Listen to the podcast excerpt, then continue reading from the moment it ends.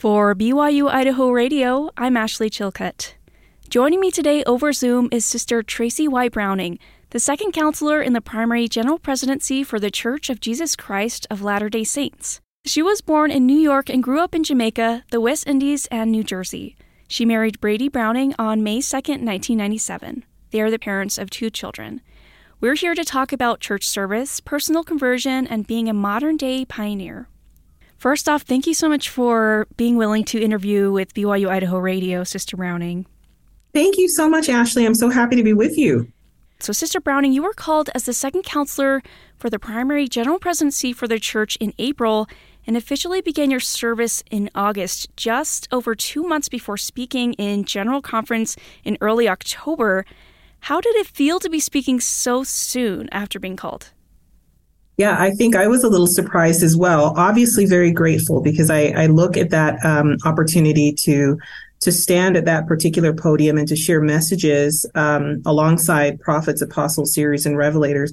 I, I, look at that very solemnly and um, significantly. So certainly, um, while I was surprised that that I was uh, asked to to and were invited to share a message so soon into um, into my service, I, I really focused on making sure that that I was doing that significant of an invitation justice by being very prepared to, and uh, very prayerful about what it was that I was being asked to do.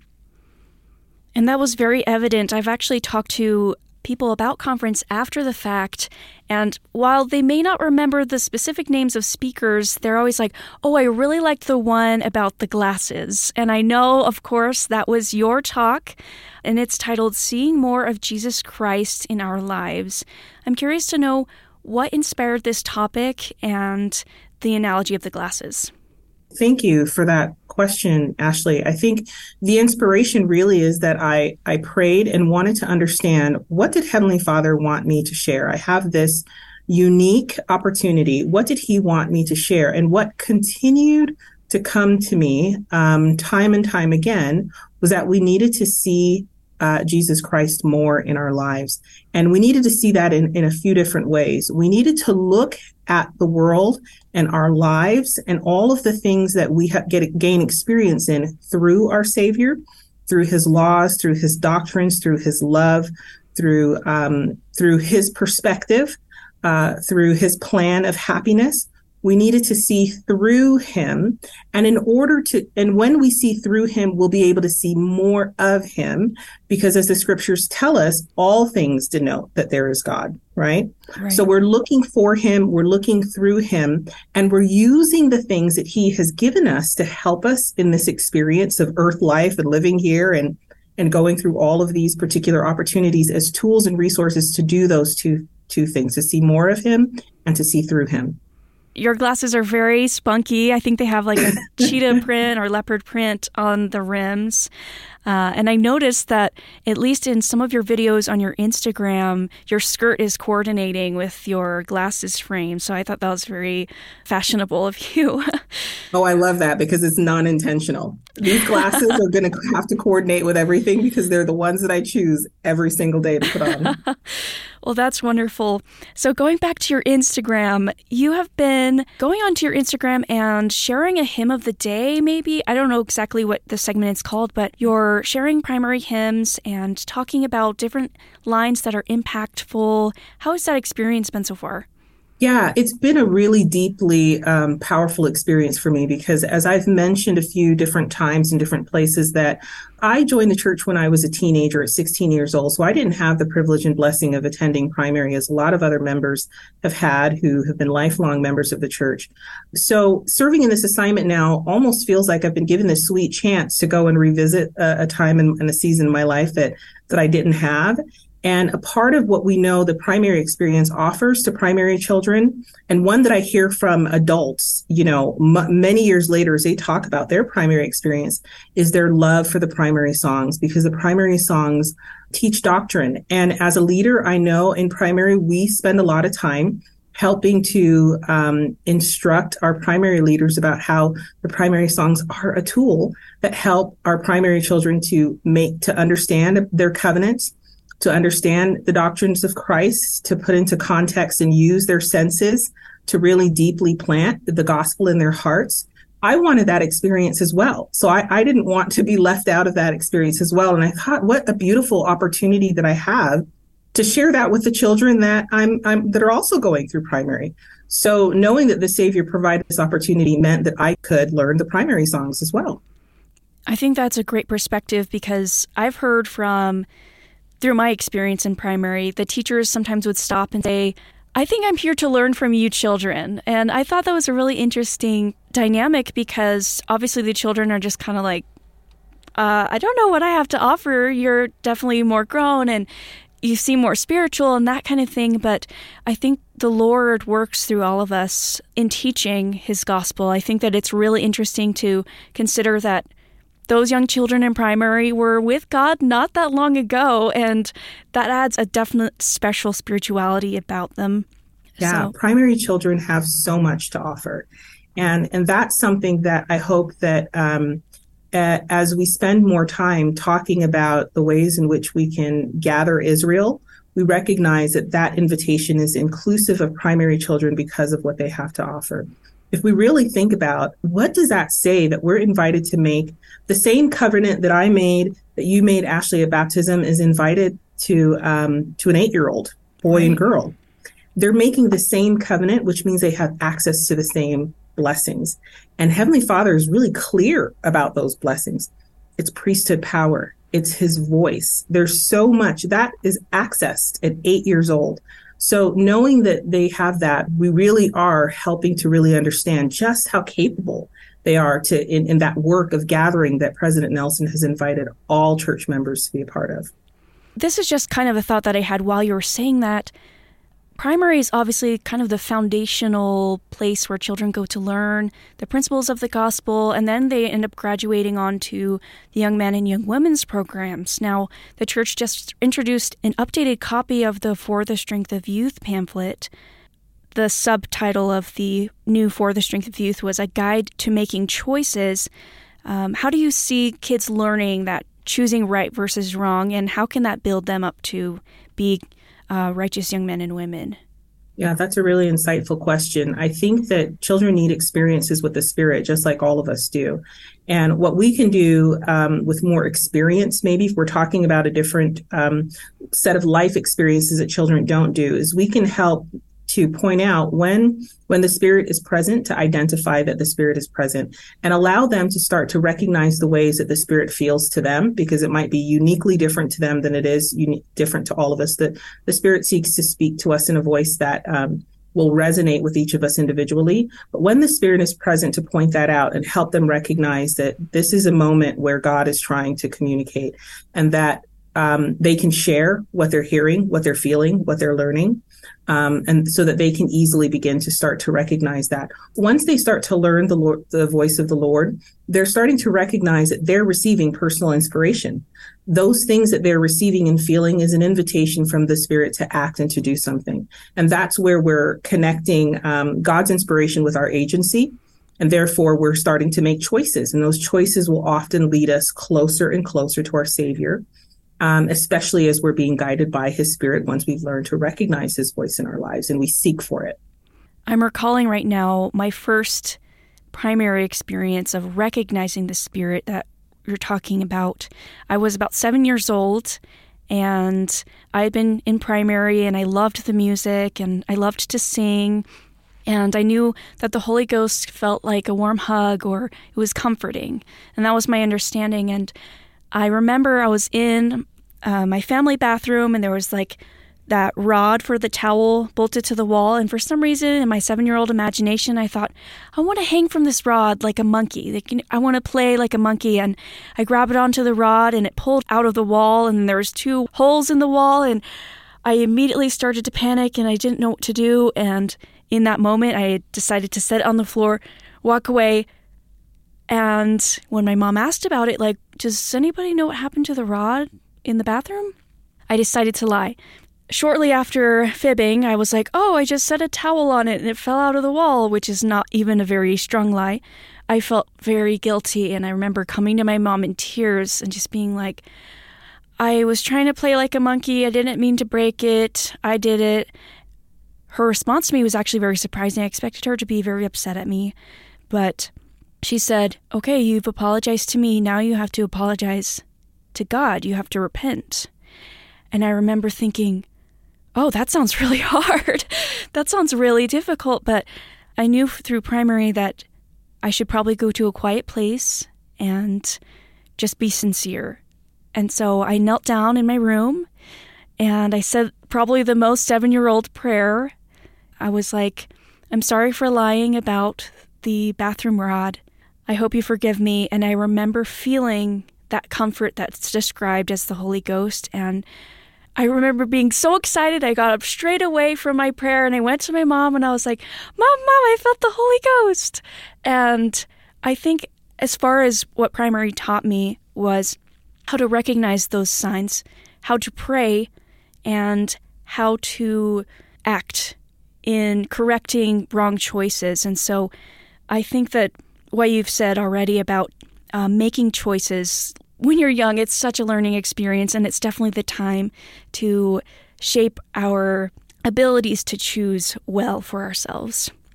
That is such a powerful experience, Ashley, because some of the things that I'm hearing that are applicable, whether we're talking about primary children or we're talking about any of God's children at any age, is an understanding that one of the jobs of the, the Spirit is to help us feel better and to feel reconciled in the mistakes that we made. You know, we serve a, a God who recognizes that we'll make mistakes and expects that. And in doing so, created a savior, sent us a savior specifically so that we can be comforted and reconciled.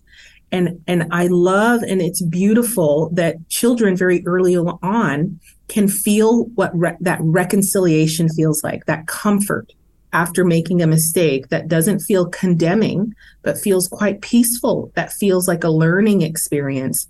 And that allows us to remember that repentance is not meant to be this horrible punitive experience. It's meant to be a balm. It's meant to be the thing that makes you feel better at when the guilt comes, right? It's meant to to be to soothe. Definitely. And I think that the coming of the spirit or the presence of the spirit reinforces that as you said. Yeah. I know this is kind of going back to what was said previously, but I'm curious to know what your favorite primary song is now since you've kind of been going through the hymns and learning them and enjoying them. Yeah. I find myself singing a few times I'm trying to be like Jesus. There's there's something about that song that I think has been resonating with me. I think a lot about what it means to have um, the Savior's image in my countenance. And as I reflect on the promises and um, just just the language of that particular hymn, um, I, I reflect on how I'm trying to be like Jesus. And that invitation that I can be every day in all that I do and say, not to be, um, you know, that, that there's opportunities for me to, um, to bring more of his image into my countenance. So that's been a sweet song that kind of plays in my mind regularly. Mm-hmm. My favorite hymn is called A Child's Prayer and I liked it a lot because of the round in it. And it's kind of a call yeah. and response between a child and their mother. And the child's asking, Heavenly Father, are you really there? And the mom's saying, Pray. Yeah. He hears you, basically. And it actually is very parallel to that experience that I just shared, which I'm just now mm-hmm. making the connection to, but perhaps that's why it was personal to me. That's a beautiful one, too. I love that one as well. So I know that there's a Friends to Friends broadcast coming up in early November. It's for primary age children and their families. And I'm curious what you can tell us about that and if you'll be featured in it.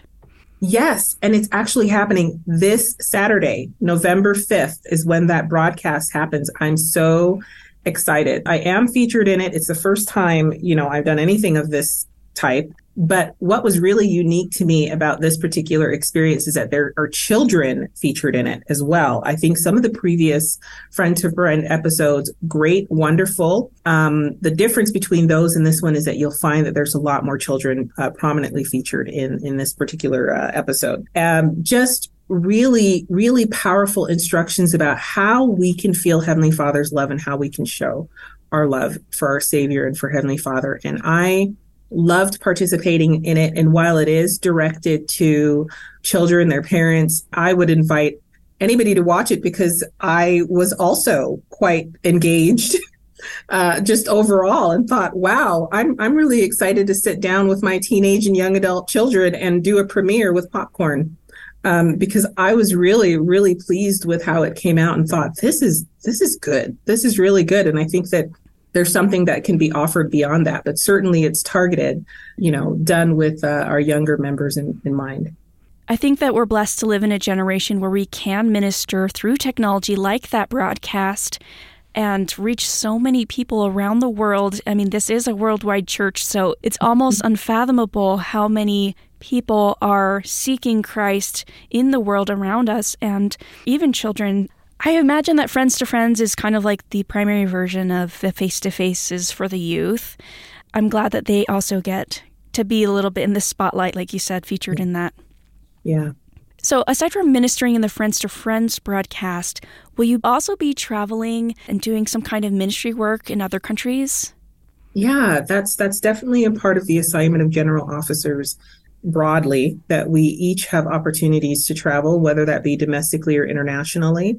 I recently came back from the Caribbean. I spent some time in Puerto Rico, in Trinidad, and in Jamaica doing some of that ministry work that you've kind of described. There, there are children's devotionals, there's leadership trainings, there's um, we visit with members and just express love and thanks and gratitude, lots of different um, work and and I have more upcoming and more into next year where I'll be doing things similar to that as as well as uh, other sisters who serve in other organizations are also out in the world or in the domestic uh, United States in Canada and Mexico. There's a lot of logistics that go into it, but what's your most favorite part about seeing saints in other places? Oh gosh, you know, I'm a I'm a hugger.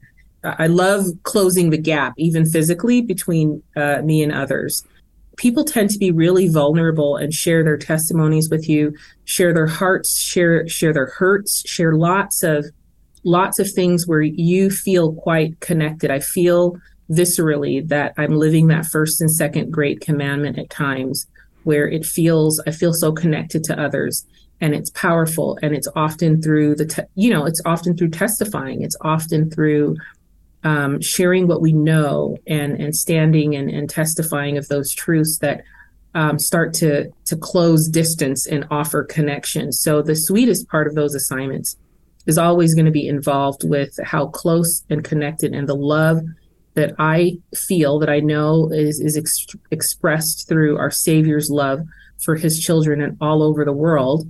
My deep gratitude that I get to to offer that love. And as a sweet reward it almost feels like eating dessert you know have some of that love returned. It just is it's a powerful experience. I like that like eating dessert. So if you don't mind i would love to hear a little bit more about your conversion experience and what it was like to be taught by the missionaries Sure. So I joined the church when I was 16 and I did so back east. My mother joined the church before I did. And I'm going to give you the condensed version or we'll be here a pretty long time. Sure. But um, she joined the church about a year before I did. And during that year that she was kind of investigating and, and preparing herself for uh, to to become a member of the church and for baptism, you know, she would take me to church with her and I would go to Sunday meetings and I was really had positive and, and wonderful experiences within our community of believers. Um, I had foundational uh, experiences with the gospel as part of another uh, congregation. I, uh, my family in New Jersey, we had grown up going to a Presbyterian church, and there were some foundational things that made me prepared to to receive the restored gospel. Um, but as my mother was investigating, you know, I, I got to to have some close association and fellowshipping with Latter Day Saints. And then one summer, my mother said, um, you know, for summer vacation, we're going to go see this. Um, what I thought was a play on a hill in upstate New York, and she said, you know, we're we're going to do that. And I thought, okay, well, I'm obedient. I'll I'll go do that. But that wasn't necessarily the the way I wanted to spend my summer vacation. But that experience at the Hill Cumorah pageant, um, which is more than just um, uh, you know, the the sort of reenactment of Book of Mormon scenes on on the Hill Cumorah. There are other experiences at the Sacred Grove and at other uh, church history locations. I realized during that experience that that I, I had questions, and those questions were the the seeds of faith. I remember saying to my mom during that time, so these things really happened. This is, I thought that it was a play on a hill. And then I started to try to find language that says, well, if it's not a play on a hill, is it a reenactment? Why do I feel like you're not just that we're not watching an artistic rendition of something that this this might be something more than that and and a wise mother understood that those are good questions let's let's now when we get home invite the missionaries to come and um, teach you the gospel. And it did not take very long. I had a, a couple of uh, conversations with the missionaries before I think they sensed that that invitation to baptism was appropriate for me. And I was eager, very, very eager, and um, was baptized, as I said, when I was 16 and joined this small community of saints in New York who were l- largely made up of new convert members. And we just had a growing, close connection of, of learning the restored gospel of Jesus Christ together, just really powerful as a youth. It sounds like both curiosity and community helped bring you into Absolutely. the gospel. And Sister Browning, you were the first Black woman to speak in General Conference. What does making history as a modern day pioneer mean to you? I think that's an interesting question to reflect on because um, I've shared on a couple of other occasions that when I had that had to have a conversation with Heavenly Father and our Savior about what what it was that I should share, what what was this that um, I needed to do. There was never any communication returned about the historicity, the historicness, the first of it, and I think that's a blessing because I really um, the the purpose and the focus should be on our Savior Jesus Christ. Reflecting on that question and just the reality of it, because we exist in a world where we count firsts, which is common and normal and totally appropriate for us. I recognize that this represents for a lot of people something new that they haven't seen before. And people may feel connected as a result of that. And if I can be a vessel, you know, that allows people to connect themselves to the restored church, that allows leaders and others to then, and even myself, to point them to Jesus Christ, then that's okay. That's a positive thing. If that first allows me to um, connect them to God, then that's the vehicle to do that. So that's that's how I think of, of it on reflection. In the moment, you just you just want to deliver that message and make sure that message is pure and comes from our savior. And it has nothing to do with the way that we examine the world as humans you know? Right. And i can't imagine standing up there. I know that the conference center has 21000 seats in it. How did you feel having to deliver what you were inspired to share in front of those people? It's shocking for me to say this but um, I didn't see 21,000 people. I don't know why other than I felt like I was just in a little bit of a bubble as I stood at the podium. Um, I did not have, and I'm grateful for it, any anything going through my mind that sort of expressed the scale of what was happening. Those are the things, again, you kind of come afterwards with gratitude um, that you didn't maybe uh, mess it up, hopefully, but for whatever reason when i when i was standing there i didn't see 21000 people. I, I felt very connected to members who were seeking and looking for answers and were seeking truth and i just wanted to honor honor the invitation that i had received. Just one final question for you sister browning. You mentioned that you really appreciate being a vessel to share the gospel of jesus christ or in sharing the gospel what advice would you give to people who are still trying to discover how to make connections with others through the gospel and make it a very natural topic? Yeah, you know, I think I think about all the things that bring me joy and how easy it is for me to talk about things that bring me joy. I mean, really secular things. I can tell you about the joy that comes with these glasses that I put on every day, or the joy that comes from um, a good restaurant. Um, and it's really normal and natural for me to have um, joyful conversations about experiences that I'm having in lots of temporal ways. But I, as a person who um, is also seeking to find joys in ways that are lasting, in jo- ways that are eternal, I would invite people to start to understand or start to to figure out if they feel joy in the gospel of Jesus Christ, and if the answer may not be a resounding yes, how can I start to receive the blessing that the scriptures and our Savior has promised? Because it's meant to be joyful. And I know that once we start focusing on the joy of the gospel, the joy of our relationship with this, with our Savior, the joy of it all, those things tend to be natural. I, at this point, it's really hard for me not to talk about the gospel because it just brings me that much joy and permeates every aspect of my life. So it kind of comes out in the same way that I eat every day. And when I find a new good restaurant, I tend to share it. Well, I read the scriptures every day. And when something profound hits me, I tend to look around and say, Oh my gosh, can I tell you what happened to me today as I read the scriptures?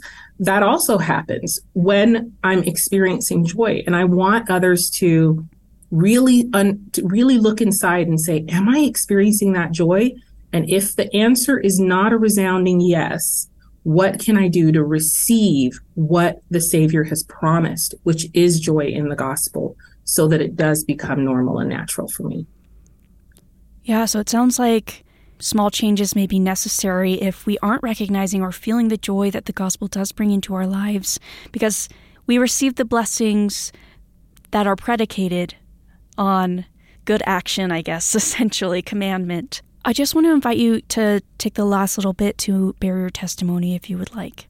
Well, thank you, Ashley, for this wonderful conversation. And I'm so grateful for the opportunity to speak to your audience um, because I know that oftentimes those who are listening to this are interested. They're interested in understanding not just what I have to say, but what, what is being said in the context of the gospel of Jesus Christ. And what I can testify to you is that there is truth and light and life and joy in the gospel of Jesus Christ. And that it's a promise, and it's a promise that is that comes to us through covenant keeping, through covenant making, and then holding our arms out, ready to receive all that comes when we prepare to make and keep sacred covenants. And I testify that the things that will come will overflow in our arms. And that the, the, those things that we're striving for, connection with God, deeper connection in our relationships, um, more holiness, more of the things that we're seeking in our lives comes to us through the restored gospel of Jesus Christ, particularly in his church, because this is where you make the, um, the, or you have the ordinances and you make the covenants. And I testify to you that that's true in the name of our Savior, Jesus Christ. Amen. Amen. Well, it's been a pleasure interviewing you today, Sister Browning. I was really looking forward to our conversation today, and I hope that um, you enjoyed it as well. I did. Thank you so much, Ashley. For BYU Idaho Radio, I'm Ashley Chilcutt. This was an interview with Sister Tracy Y. Browning, the second counselor in the primary general presidency for the Church of Jesus Christ of Latter day Saints.